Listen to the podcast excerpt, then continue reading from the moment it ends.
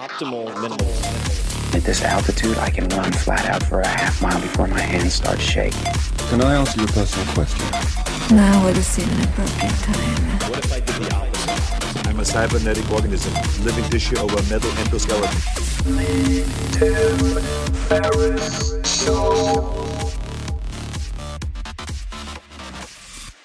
This episode is brought to you by LinkedIn Jobs. Now more than ever, businesses are grappling with incredibly challenging times.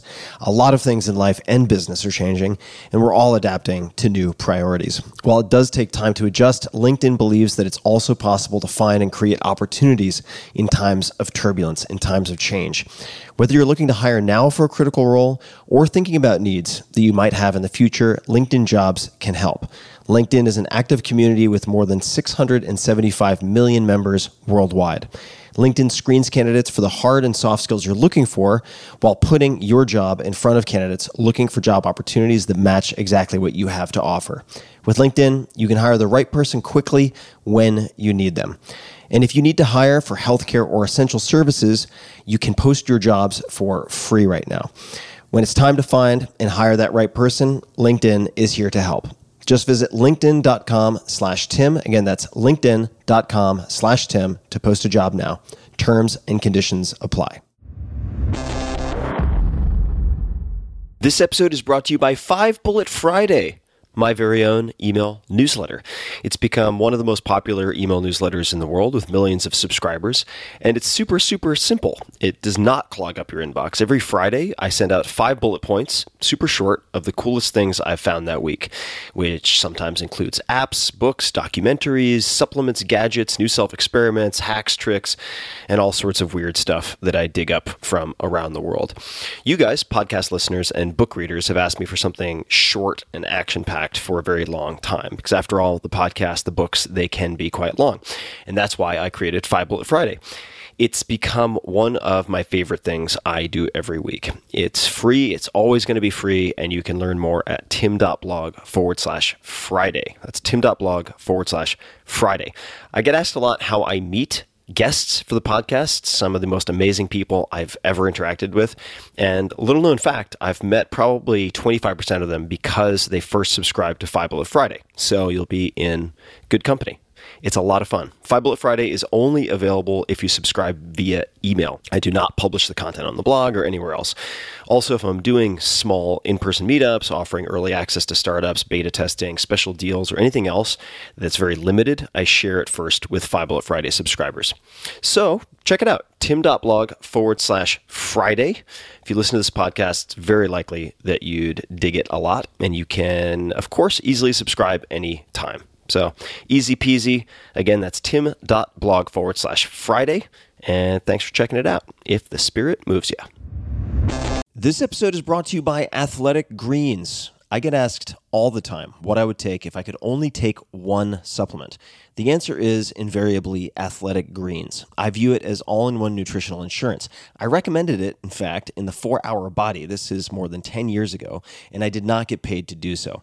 With approximately 75 vitamins, minerals, and whole food sourced ingredients, you'd be very hard pressed to find a more nutrient dense and comprehensive formula on the market. It has multivitamins, multi mineral greens complex, probiotics and prebiotics for gut health, an immunity formula, digestive enzymes, adaptogens, and much more. I usually take it once or twice a day just to make sure I've covered my bases if I missed anything I'm not aware of. Of course, I focus on nutrient dense meals to begin with. That's the basis. But Athletic Greens makes it easy to get a lot of nutrition when whole foods aren't readily available. From travel packets, I always have them in my bag when I'm zipping around. Right now, Athletic Greens is giving my audience a special offer on top of their all in one formula, which is a free vitamin D supplement and five free travel packs with your first subscription purchase. Many of us are deficient in vitamin D. I've found that true for myself, which is usually produced in our bodies from sun exposure. So, adding a vitamin D supplement to your daily routine is a great option for additional immune support. Support your immunity, gut health, and energy by visiting athleticgreens.com slash TFS. You'll receive up to a year's supply of vitamin D and five free travel packs with your subscription. Again, that's athleticgreens.com slash TFS, as in Tim Ferriss Show. athleticgreens.com slash TFS. That's not just the sound of that first sip of Morning Joe. It's the sound of someone shopping for a car on Carvana from the comfort of home. That's a good blend. It's time to take it easy, like answering some easy questions to get pre qualified for a car in minutes. Talk about starting the morning right. Just like customizing your terms so your car fits your budget. Mm-mm-mm. Visit Carvana.com or download the app to experience car shopping the way it should be convenient, comfortable. Ah. Hello, boys and girls, ladies and germs. This is Tim Ferriss, and welcome to another episode of The Tim Ferriss Show, where it is my job to interview people who are world class performers in their respective fields.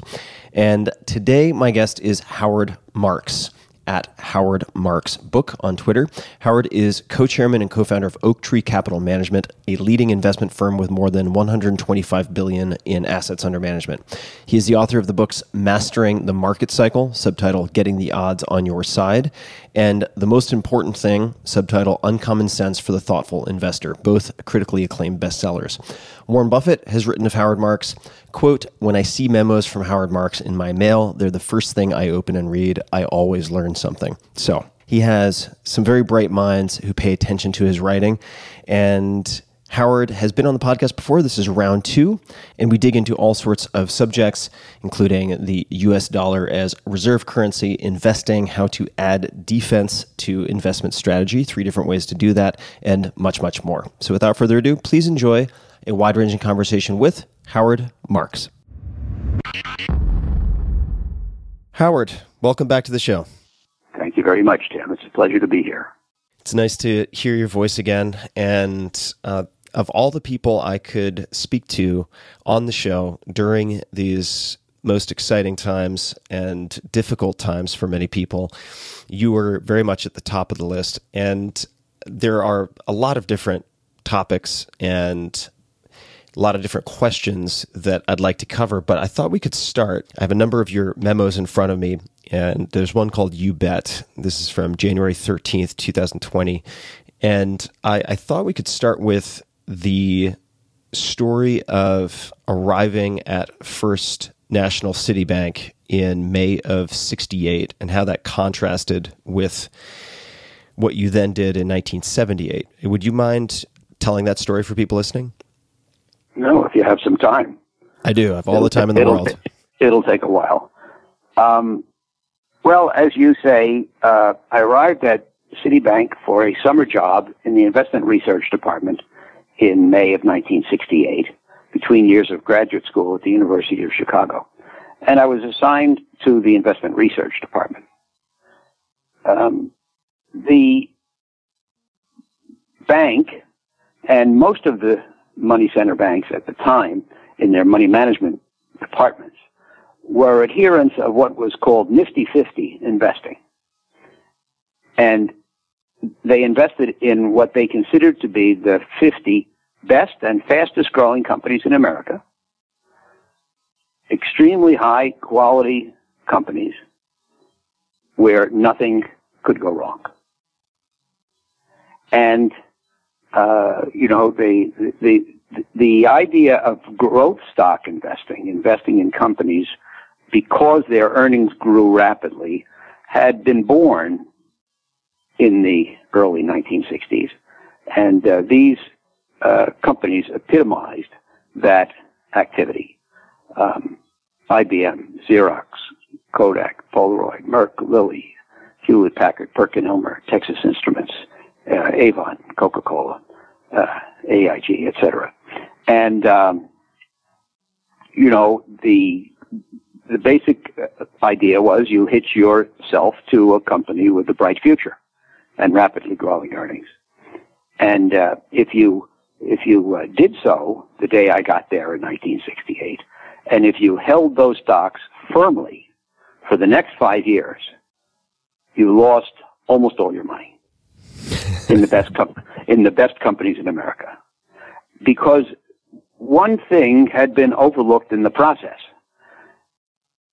which was price, and nobody talked about the fairness or attractiveness of the price. The belief was that these are companies which were so good that it didn't matter what you paid, and if you paid a price that was a bit high, the earnings would grow so fast that kind of the, the stock would grow into the price.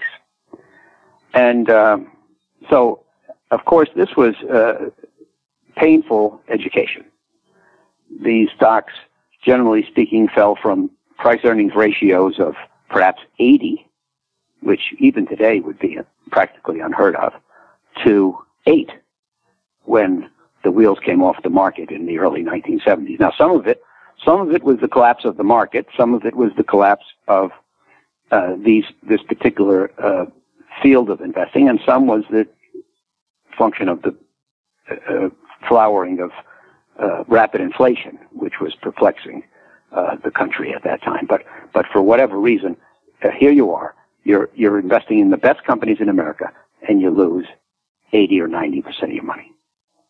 Now, fast forward, as you suggest, Tim, to 1978, in part because my uh, uh, meanderings with equities had worked out so badly as part of the uh, uh machinery that that ran this Nifty 50 effort. I uh, left the investment research department. I always say I'm lucky I didn't get fired, and uh, my boss asked me to join the bond department which was at that time a backwater uh, of investing, and uh, start a fund that would invest in convertible bonds, which was something that very few people had ever heard of. And I started to do that, and I loved it. So I went from being head of a department of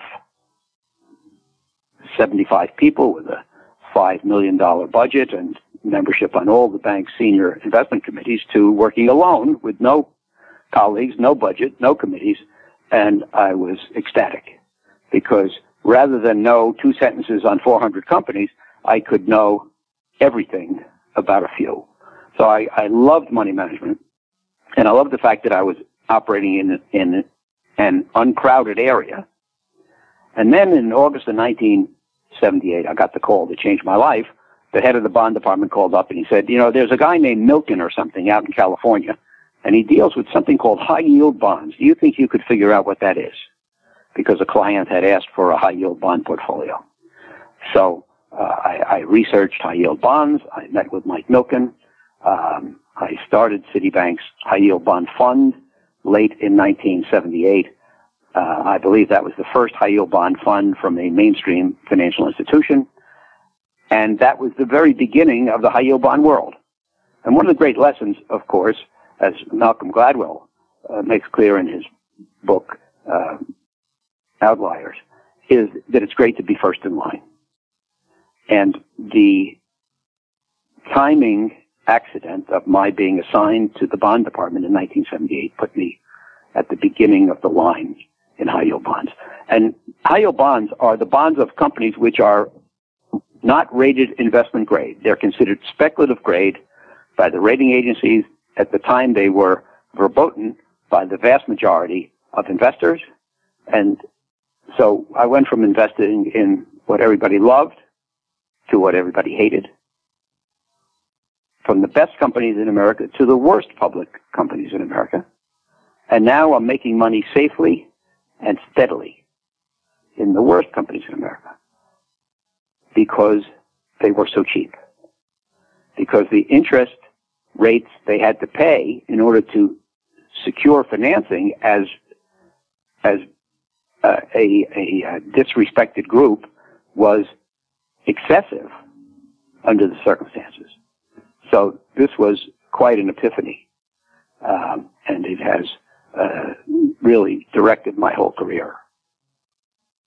And you've you've written in uh, this particular memo, success in gambling doesn't go to those who pick winners, but to those with the ability to identify superior propositions. The goal is to find situations where the odds are generous to one side or the other, whether favorite or underdog, in other words, a mispricing. And you explore this in the context of different types of games, some games of chance, some games that have different profiles, and you can categorize them. Right? You have, let's just say, no hidden information, no luck, and skill, chess, no hidden information, luck and skill, backgammon, no hidden information, luck, no skill, roulette, hidden information, luck, skill, blackjack, and poker. And uh, you have quite a history with many different types of games, and you, I think, are very good at thinking about the future probabilistically, framing good questions. If you were to look at our current circumstances as a game and perhaps compare it to 2008, what are the games that we're looking at? Well, it's it's an, a it's a very interesting uh, set of circumstances we find ourselves in because nobody knows anything about the future. There's, you know, in the fields that I'm involved in, economics and investing primarily, there is no such thing as knowledge of the future because the future does not operate according to a fixed schedule or the laws of nature like physics and so forth. All we have is extrapolation from past patterns which help us in terms of our expectations for the future. The problem we have now is that there is no history for what we're engaged in. First of all, we have, I would say, the worst public health crisis to come to America in over 100 years, or certainly one of the worst. The worst economy since the Great Depression, more than 80 years old. The worst collapse of oil in history, and the greatest rescue and stimulus program from the Fed and the Treasury in history. So we have four things going on which are unprecedented. And as a result, we really can't say what lies ahead in any of them. And it is further complicated by the fact that they all interact and we can't know how they will interact and what that will produce. So uh, I, I, would say that we are uh, unusually ignorant with regard to the future today. And uh, you know, one of the things I said to one of my colleagues, Tim, is that we all have the same information about the present, and we all have the same ignorance about the future. And today, I think that ignorance is, is greater than at other times. So we have to, um, to use the the uh, outline you were posing. There's a lot of hidden information. We don't even know how many people really have it. We don't know how many people have died from it because there are unreported cases of infection and there are deaths that took place that were not known to be uh, the result of infection. So we have uh, we have uh, hidden information, and we have uh, so much about the future that we don't know. Uh, you know, will the will the disease turn down? Will the the effect of warm weather be a positive? When will a, a, a uh, an immunological test be developed and a vaccine? Um, if we reopen business, will uh, the cases uh, strike up again, um, and so forth, and to what extent? So uh, we're really dealing with uh, a lot of ignorance and a lot of uncertainty and yet we have to take action in positioning our capital for the future when the future is unusually unpredictable. And how do you how are you currently thinking in bets to use the title of the Annie Duke book that I know you are a fan of or uh, perhaps that's not the the best way to address the, the, the question really, but given the uncertainties, given the situation, how are you trying to navigate that or what questions are you finding most helpful? Sure. Well, I think a lot of it goes back, Tim, to what you said uh, about the memo, you bet, is that it has to do with the quality of the proposition. Um, I wrote a book, we talked about it a year and a half ago, uh, called uh, Mastering the Market Cycle. And I thought that the, t- the subtitle of that book was unusually helpful. The subtitle is Getting the Odds on Your Side. When you're dealing with the future, given the ignorance, uh, you can never have certainty. There's nothing that's sure to work or sure to fail. you only have probabilities.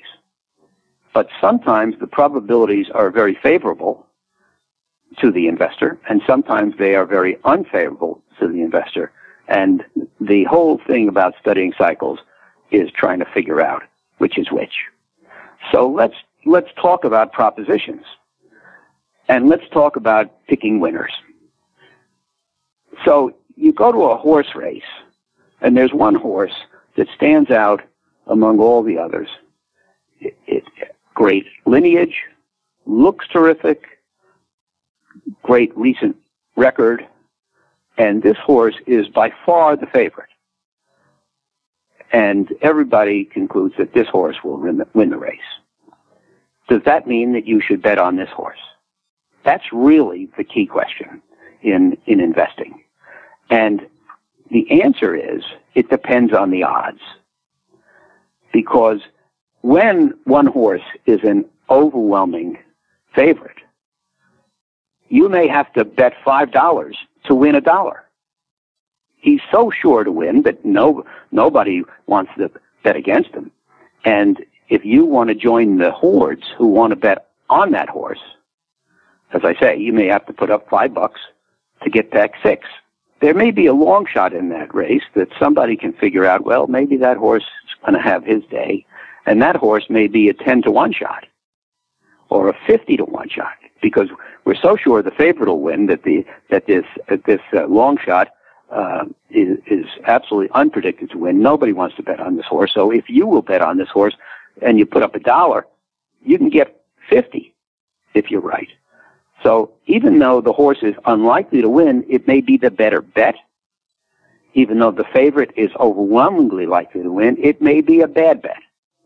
So it's not only what you think will happen, but it's also the payoffs. So let's take that through what we were just discussing. 1968, the the uh, Nifty 50 companies were believed to be great companies with a bright future, and let's assume that their future success was assured.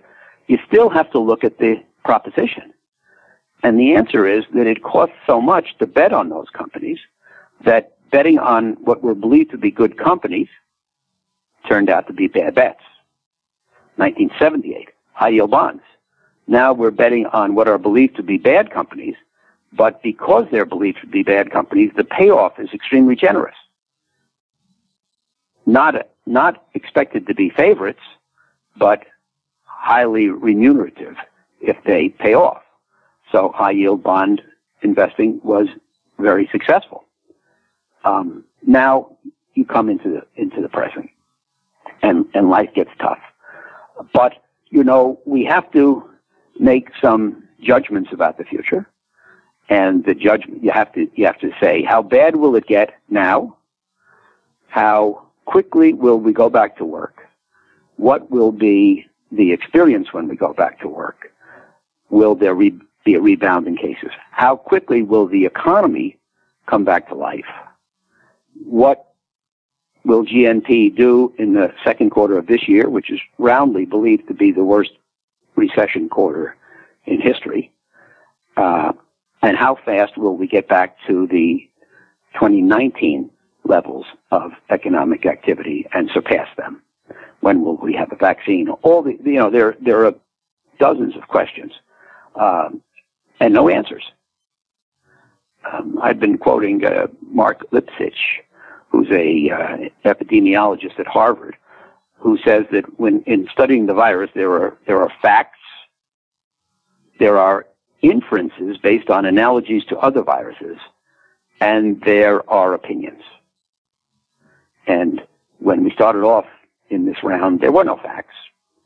The highly skilled epidemiologists could make inferences, and the rest of us were left to just guess.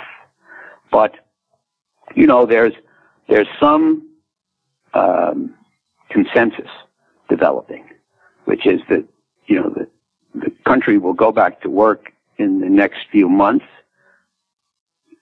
Clearly, no agreement on the pace.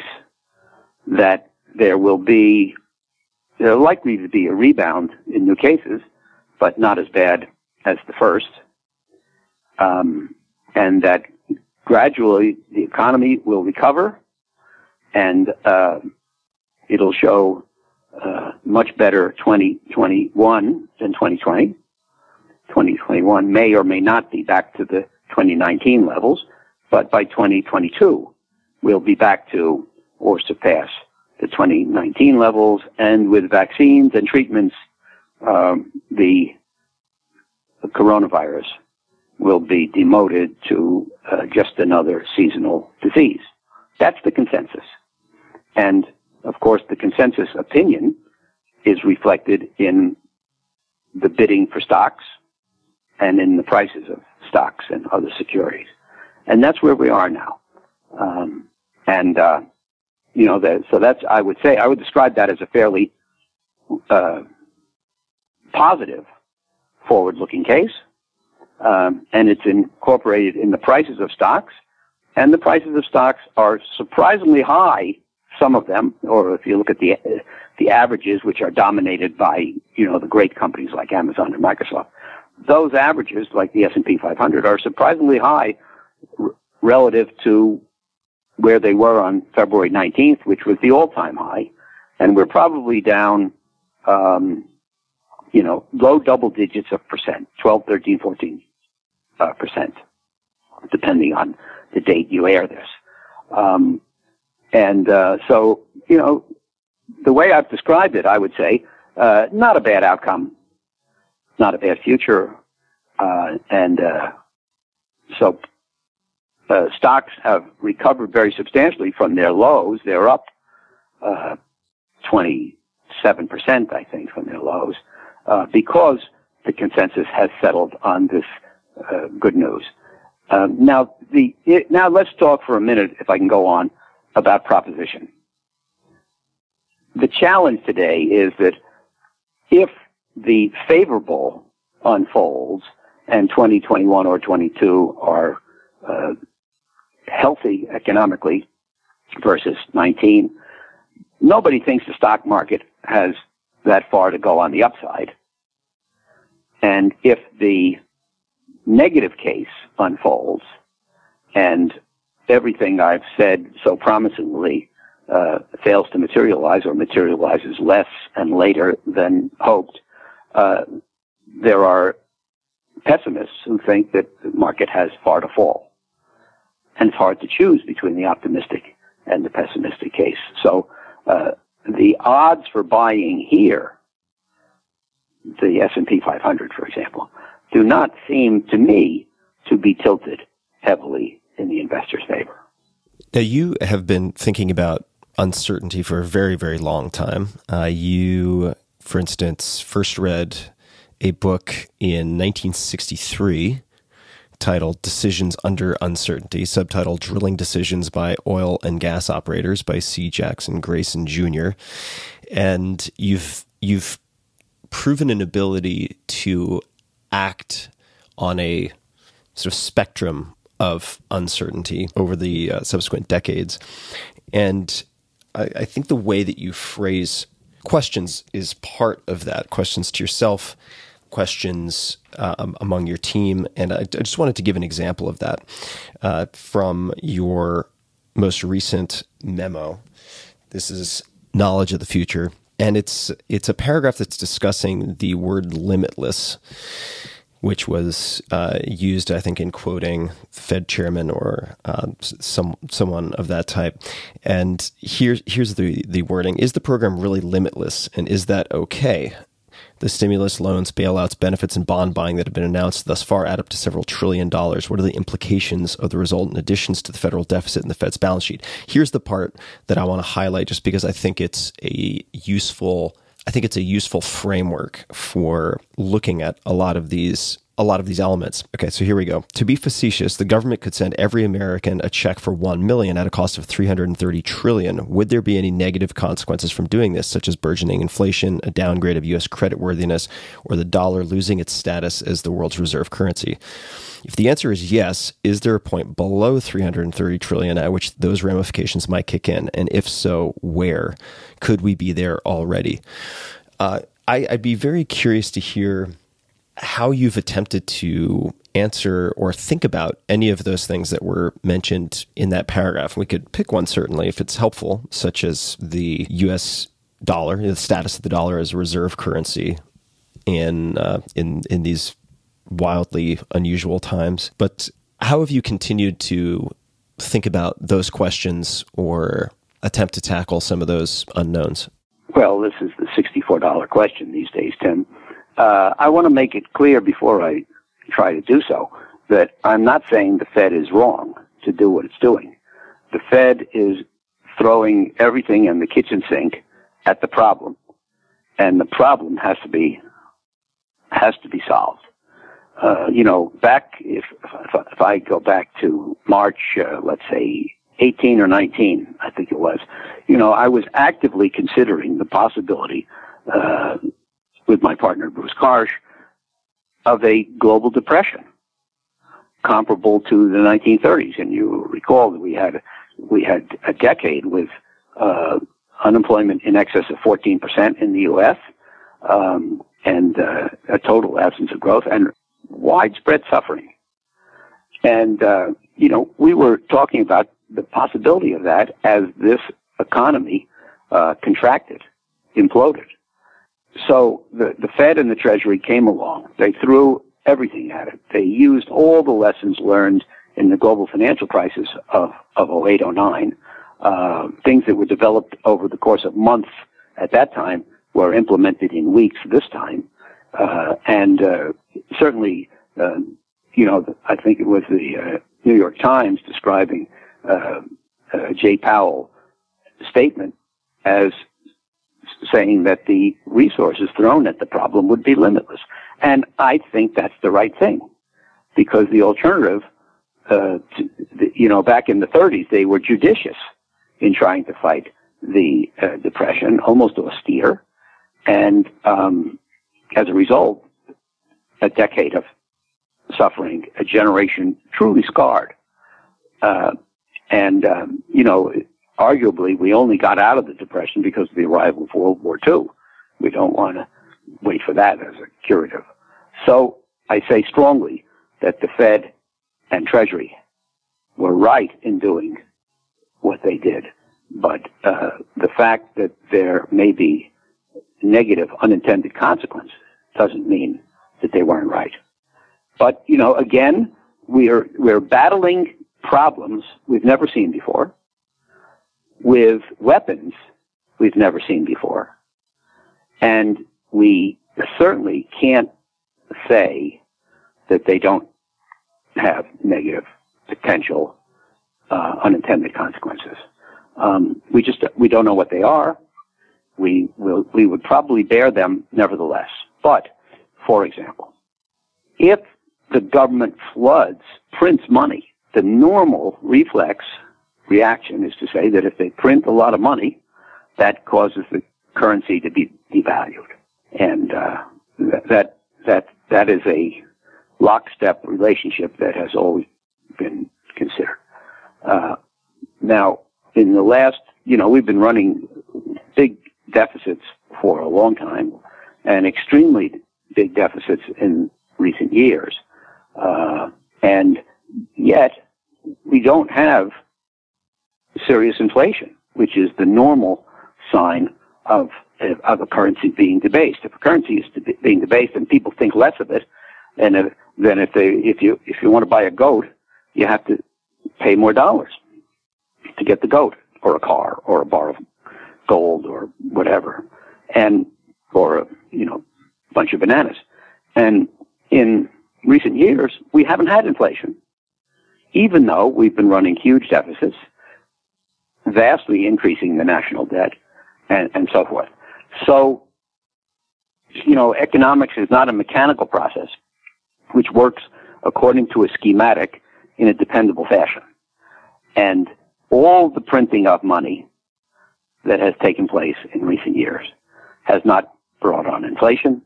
In, inflation is supposed to work in response to the unemployment rate. The less unemployment there is in the country, the higher the inflation is supposed to be because there's less slack in the economy and the uh, workers, for example, can demand higher wages. Hasn't happened. That was this is just something uh, called the Phillips curve, and it's been touted for 60 years, and just doesn't work. So we don't know. Uh, but you know, that's why I use that extreme, and I say said in the memo facetious example. If the government sent everybody a check for a million dollars, and it cost 330 trillion, would there be an effect on the value of the dollar, on inflation, etc.? And you have to believe there would, or I have to believe there would, but where does the negative effect cut in short of that? Since we're not going to do that. But, you know, the government is probably spending on buying securities and pumping into the economy, mm, you know, close to 10 trillion this year. Is that enough to cause an impact? And the answer is we don't know. But I would just say, you know, it's clear that we all have our biases and we deal with our uncertainty with regard to the future, implementing our biases. It's very hard to get away from that. And I worry. I'm not a dreamer. I'm not a Pollyanna. I'm not the person who says, oh, they'll find a solution. I worry. And so, uh, you know, I worry that there will be some negative uh, effects that I can't predict or or describe or quantify, and so that would, uh, among other things, uh, tend to cause me to implement some caution. And uh, you were right. The the Fed Chairman Jay Powell, so his his his quote was, "When it comes to lending, we're not going to run out of ammunition," which was right. uh, in the Wall Street Journal. That's on March thirtieth.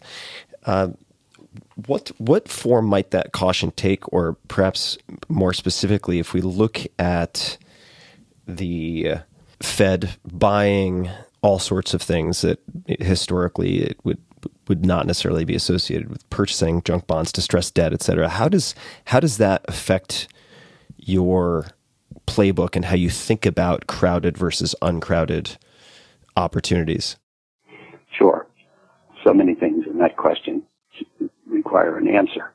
Um, first, let me say that I think every investor has to make a choice. They have to balance offense and defense, just like just like a uh, a soccer team that that a coach fields to play against another team.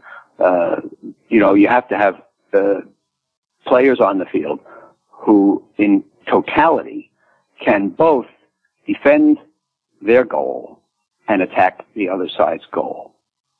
Um, so your portfolio uh, for the investor has to strike a balance between trying to make money and trying to avoid losing money at the same time.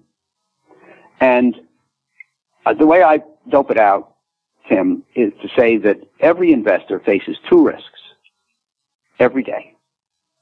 The risk of losing money, which is obvious, and the risk of missing opportunity, which is a little more subtle. Now you can eliminate either risk if you are willing to totally surrender to the other risk. So I can, if you want to, if you want to eliminate the risk of losing money, you can put all your money into T-bills, and then you will miss all the opportunities. Or if you want to make sure you don't miss any opportunities, you can make sure that all your investments are uh, aggressive and there are no T-bills or cash, in which case you're exposed heavily to the possibility of losing money. So most people compromise.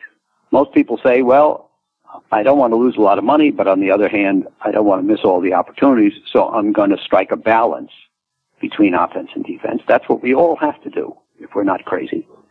And so the question is, how do you strike that balance today?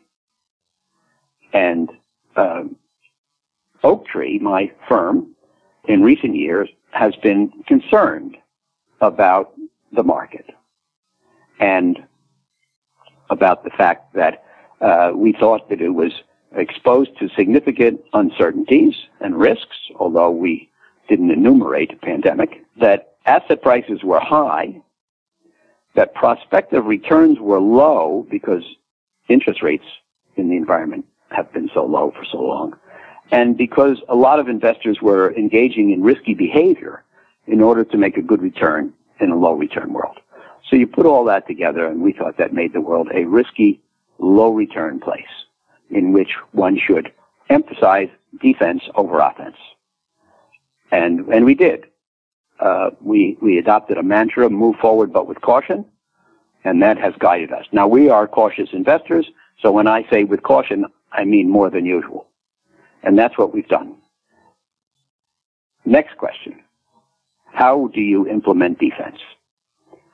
And there are basically three ways that an investor can uh, add to defense in his portfolio or her portfolio. The first, the obvious one, is you sell some assets and you go to cash in part or in whole. Now this is very hard to do because this is black or white, wrong or right. Um, and rarely is it right to be overwhelmingly in cash. And on the rare occasions when it's right, most people can't find those occasions. So, so going to cash is problematic. And by the way, if you go to cash and you're wrong, and you you miss good performance in the market for a couple of years, uh, you know the individual investor will rue the day, and the professional investor might be out of work. So cash is tough. The next thing you can do is you can go into more defensive asset classes. We know what they are: more bonds rather than stocks, larger companies rather than small, value rather than growth, stable rather than cyclical, U.S. rather than foreign, developed world rather than emerging. Um, and, uh, you know, there are many, many ways to increase the defensiveness of your asset allocation. And then the third form of going defensive doesn't even require you to disturb your asset allocation. It's just that everything you want to do in investing can be done in a more aggressive or more defensive way. So you might say, well, I have 40% of my portfolio in stocks and I want to keep it that way. But you can buy more defensive stocks or you can put your money with a more defensive manager or you can put your money in a mutual fund which has a record of not making so much money in the up years, but protecting money in the down years. So there are three ways to be defensive. Go to cash, take a more defensive asset allocation, or use more defensive tactics. Um, and uh, we've been doing the latter. Our asset allocation is assigned. Our clients give us money and they say, here, put this in this or put this in that. For the most part, we don't choose our asset allocation. But what we've been doing is, in, in recent years, we have been fully invested. And so we participated as the market rose, but with a portfolio that we think was more defensive than most. And so we came into this uh, virus episode with a higher quality, more defensive portfolio, and that stood us quite well uh, in in the uh, in the first quarter. But frankly, with the risks on the table and a lot of securities now cheaper than they used to be, and a lot of risky behavior now discouraged, uh, I don't think one has to be as defensive as we were. Uh, so we have shifted the balance in our portfolios, uh, moved more on, to offense to take advantage. And if if you're looking towards offense, uh, capitalizing on some of your historic strengths, what does the how does the Fed purchasing all sorts of asset classes that it might not normally purchase affect how you look at those opportunities? If uh, sure, mm-hmm. that was part of your original question, which I forgot. But um, well, you know, as as should be clear, you know, we're specialists in non gilt edge debt. Gilt edge is an old fashioned term. Non investment grade debt, speculative grade debt. And, um, you know, that means high yield bonds, uh, leveraged loans, convertible bonds, which I mentioned before, um, you know, emerging market debt, lots of, lots of, um, let's say less than stellar quality debt. And usually in a crisis like this, that stuff would be hurt more than most, which meant that we could pick it up cheaper than most. Perhaps our, one of our flagship strategies is investing in distressed debt, the debt of companies that are either bankrupt, in default, or highly likely to be in the opinion of the market. And we've been investing in distressed debt uh, since 1988. Uh, my partner Bruce Karsh joined me in '87. He's been running these portfolios since then. And uh, in the 32 years, there were five periods uh, when there were very high defaults among high yield bonds, a lot of distress, and when we got to uh, take advantage of very good opportunities. And those were 1990, 91, 2001, 02, and 08. Those were crisis years. And in the crises, the low quality, risky debt tended to melt down, and we tended to get great buying opportunities. So your question is, well, what does it mean that the Fed is involving itself in these areas? And the answer is, it's it, we we wish they'd go away. Uh, you know, because because it, you know historically in in negative times, uh, and this is something we haven't discussed much, but maybe we should. Uh, most people get discouraged. Most people uh, shrink to the sidelines, and uh, you know when when when these things would cascade down in price, we would be able to buy them very cheaply. If the Fed comes in and buys in those markets, then it makes our lives more difficult because things don't fall the way they otherwise would have. We don't get the bargains we otherwise would have. When you look, uh, well, I mean, I, I mean, I, I want to ask if you think the Fed is truly with infinite ammo. I mean, it, I don't know if they have the the sort of bandwidth to participate super widely, indefinitely in high volume, but possibly they do. This is way outside of my area of expertise, so it's a bit above my pay grade. But where would you, thinking probabilistically, where would you, how do you look at the possible outcomes and probabilities that this type of spending continues for a long period of time? I think that they, the, the, the Fed and the Treasury want to soften the impact on America and its economy.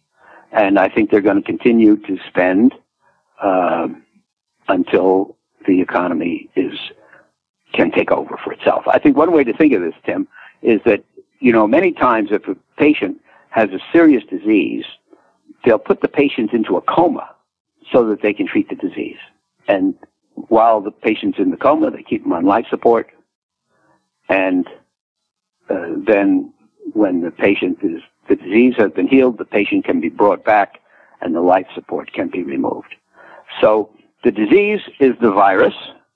In order to fight the virus, we had to close businesses, freeze economic activity, and tell people to stay home. So stores, movies, and hotels, and airlines, and concerts and sports all stopped cold. And that's putting the economy into a coma.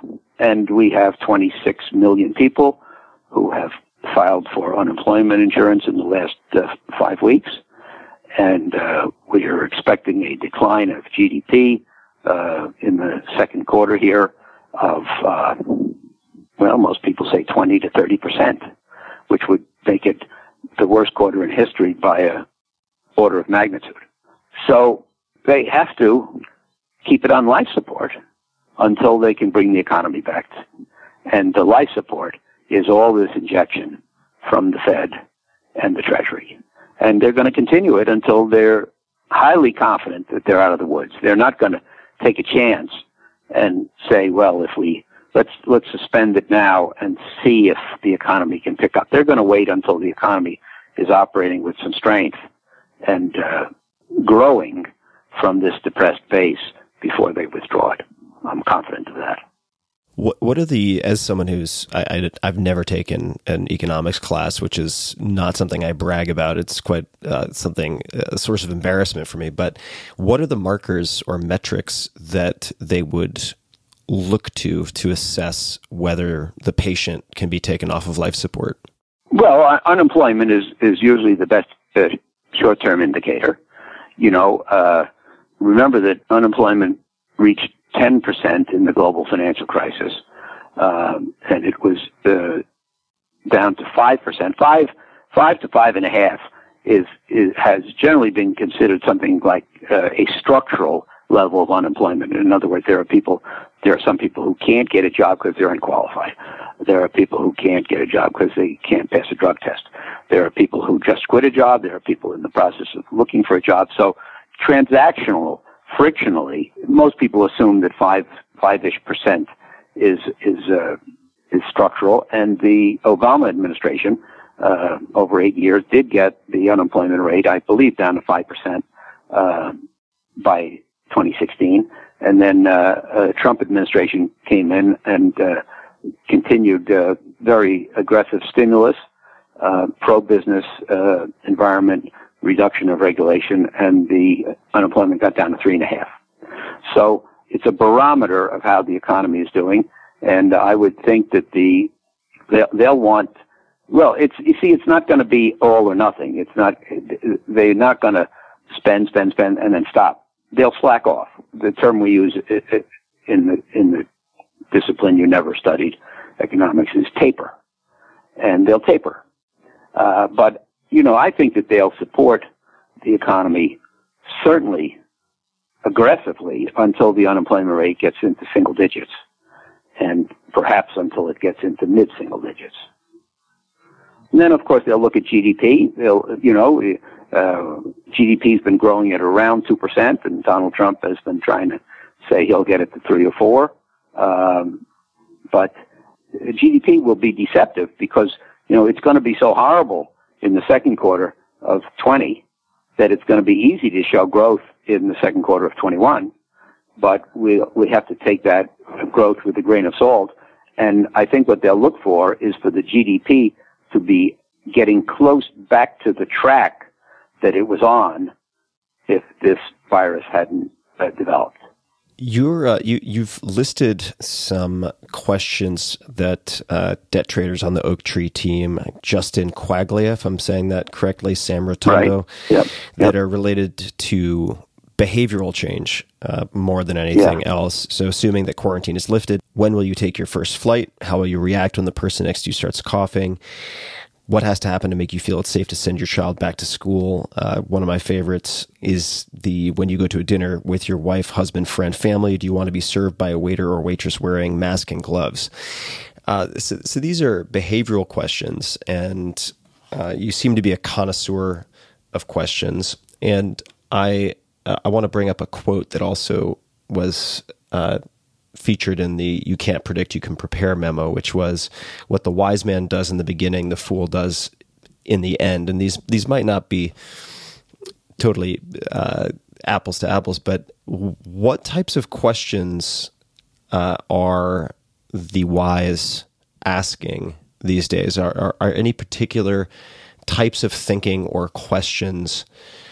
uh, present in those people you ad- you admire as good thinkers right now? Well, the you know the future, the outlook for the economy has been mostly described as a V, sharp down in the first and second quarter uh, of uh, 2020, maybe some lingering effects in the third, and then sharp up. And uh, you know, there's a lot of debate about how uh, sharp the the recovery will be. Um, you know, I think I I personally think we're going to come back gradually. I think that people who have a choice are not going to rush back to work. One of the questions that you didn't ask from that memo, Tim, was was mine uh, for a New Yorker. When are you going to get back on the subway? Right, that's a great question. You know, and and and, and be in close contact with all those other people. Um, and uh, you know, taking an airplane flight is is a big deal because uh, you know, they want you to be six feet away from the next person. And I, the way I calculated it, uh, at best, you could have one person for every nine seats. And they're not going to do that. They'll, of course, they'll fill the seats and they'll have people wearing masks. Uh, but, um, you know, uh, I think that people who have a choice are going to wait a while before they get on a, on a full airplane. Uh, another question, of course, is assuming that there's a reopening and assuming that the that the virus hasn't been killed off, and we don't have yet a vaccine, um, will uh, people engage in their um, previous activities? I think that people who have a choice will not rush back. Um, and then you, you, I read about one state that that passed a rule that restaurants can reopen, but only one out of every four tables can be occupied. But also, an article yesterday which said that a business which is operating at a low level of its capacity is probably not more profitable than it was when it was closed. Yeah, that's So definitely true. to- that's Yeah, definitely true here to- in Austin. Yeah, a lot of restaurants are opting not to open with Right. tw- 25% capacity. Right, right. So, you know, uh, the the expectation that we're going to come back is probably right, but nobody knows the pace. Uh, and these are important questions to ask. Um, but you know, one of these days, I assume, I assume we'll have a vaccine. It's not easy to produce 330 million doses and get them into distribution. Or if we need two, like you do for shingles, for example, there's 660 million doses. And, um, you know, these are massive issues and they don't happen overnight. Um, and then, of course, um, you know, we have uh, large numbers of people who don't, you know, only only half of Americans, I think, get flu shots. Uh, where where flu shots are, flu kills a lot, you know, kills a lot of Americans. I think flu probably averages forty to fifty thousand deaths a year, and yet only half the people get the shots. Um, will people get the shots? Uh, and um, you know, there's a there's an anti-vaccine uh, cohort in America, and, and will they get them, and so forth. And, and if they don't, what does it imply for everybody else? So I just think that it's, you know, when as, what I say about these unprecedented events, Tim, is that if you haven't seen something happen in the past, you can't say you know how it's going to turn out. And we have to we have to allow windage. Now, a warrior like me allows for the possibility of bad outcomes. An optimist wants to make sure he contemplates the possibility of good outcomes, surprisingly good outcomes. And so uh, that's why we have differences of opinion. That's a, uh, that's why uh, you know the, the, we have markets in which people can can meet and express their opinions through price. Uh, just just a few more questions, Howard. I, I appreciate all the time today. The, the the question of informational filtering is one I'd like to chat about for a second. What I mean by that is how do you choose amongst a deluge of possible books, articles, sources of information, uh, what you read these days, for instance? Or a better question is probably what are some of the higher signal sources of information, books, people, anything that you're paying attention to these days? Well, you know, there there are no. I don't think there are useful topical books on the subject of this episode yet. It, it's too new. We have to, you know, always review our thinking, how we think about propositions and odds and bets and probabilities and how we think about making decisions under uncertainty and these kinds of things. And you've talked about some of those. Um, you know, I think that we all have to take in a lot of input, primarily through the newspapers. And of course, we have to be uh, aware of the biases of the newspapers. Uh, when I was a boy, I used to believe that if it was in, in the newspaper, it was true. Um, but you know, newspapers have slants too. And then, importantly, we have to be very aware of our own slants. Um, and um, you know, we tend to we have what's called confirmation bias, and we all tend to read the things we agree with more than the things we disagree with, and believe the things that support our biased position more than the things that throw it into question. Uh, and this is uh, this is a great challenge. Um, so we, we should try to read uh, broadly. Uh, we should try to read from the newspaper whose editorial slant we agree with and the one we disagree with. Um, and we should try to appreciate all the input. But I think it's this is a great challenge, and um, you know if you if you if you read broadly, and everybody on the on the internet, every every brokerage and securities house is putting out its own COVID report nowadays, and you see such disparate information. By the way, there are probably, I don't know, we've been, you've been talking to me about questions today, Tim. There are probably 100 or 200, 300 questions that bear on the future. And nobody can take them all into account. So which ones do you think about? Well, number one, your selection of the questions to ponder will be shaped by your bias because uh, you can't do them all. So, you know, it's it's it's a terribly challenging thing, uh, and um, I think a lot about bias. Um, and uh, let's go back to what I said earlier, uh, quoting Professor Lipsitch of Harvard: facts, analogies, guesses. Um, you know, when I read laymen, investment people, talking about the likely medical course of developments, you know, I, I say, well, wh- where's their expertise? But, you know, everybody has an opinion and you can't argue you're right, but on the other hand, you can't say, well, I, I'm not an expert, so I'm not going to have an opinion. And, uh, you know, it's very, very difficult to decide these things in a uniquely uncertain environment like today's. Well, Howard, I, I, I really appreciate you carving out time for the conversation. Uh, I I think that you know, we could cover a thousand additional topics, but I'll, I'll just ask one more, or maybe two more, and that is, what would you hope people would think more about, uh, or what aren't people paying enough attention to in your mind? Is, does anything does anything occur to you?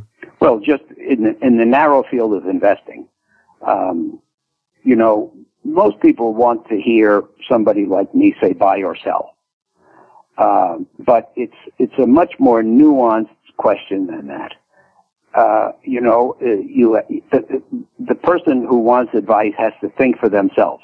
Do I want to put a lot of emphasis on making sure I don't lose money, or do I want to make a lot of put a lot of emphasis on making sure that I take advantage of the opportunities? And those two things work in opposite directions, as I explained before. So the the, the person has to decide for themselves uh, how they feel about these things. Now they can uh, they can ask for advice, but uh, they everybody has to uh, uh, decide this on a personal basis.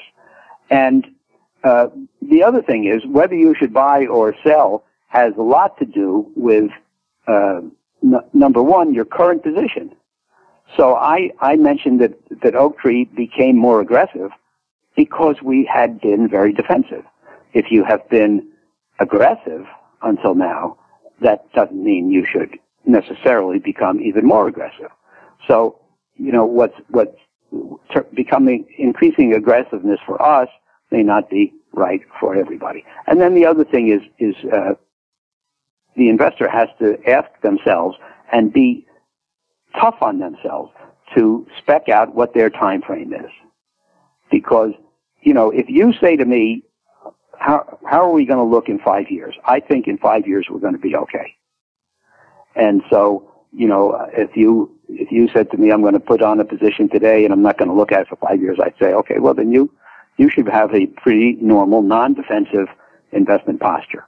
If you're going to look every day, and if you're going to get upset if the market goes down, then you might want to have a little more defensiveness than normal. So again, the the same answer is not right for everybody because it depends on their ability to uh, take a long-term view rather than short, and their ability to live with the agita of uh, short-term ups and downs. Well, thank you very much, Howard. Uh, people can find you on Twitter at Howard Marks Book. Uh, certainly, I'll link to your writing, to your book, and everything else in the show notes, including any of the memos and references that we made in this conversation. Is there anything else you would like to add, or anything else you would like to suggest that people uh, take a look at? No. Uh, you know, Tim's good to link to all the memos. There's uh, 30 years worth in the archive at oaktreecapital.com. Uh, it's free, uh, so you can. Uh, the price is right, and and you can look at what I was what I was thinking at various points in time in the last 30 years. Uh, I, I want to thank you, Tim, for inquiring about these things and asking such good questions. Uh, these are difficult topics. They're even difficult to frame the questions. Uh, and I want to apologize for the length of my answers, but uh, there are never easy answers, and that's especially true today. So thank you for having me with you. Oh, my pleasure, Howard. And to everybody listening, as always, everything will be in the show notes, tim.blog forward slash podcast. And until next time, thanks for tuning in. Hey guys, this is Tim again. Just a few more things before you take off. Number one, this is Five Bullet Friday. Do you want to get a short email from me? Would you enjoy getting a short email from me every Friday that provides a little morsel of fun before the weekend? And Five Bullet Friday is a very short email where I share the coolest things I've found or that I've been pondering over the week. That could include favorite new albums that I've discovered, it could include gizmos and gadgets and all sorts of weird shit that I've somehow dug up in the uh, the world of the esoteric as I do. It could include favorite articles that I've read and that I've shared with my close friends, for instance. And it's very short. It's just a little tiny bite of goodness before you head off for the weekend. So if you want to receive that, check it out. Just go to 4hourworkweek.com. That's 4hourworkweek.com, all spelled out, and just drop in your email, and you will get the very next one. And if you sign up, I hope you enjoy it.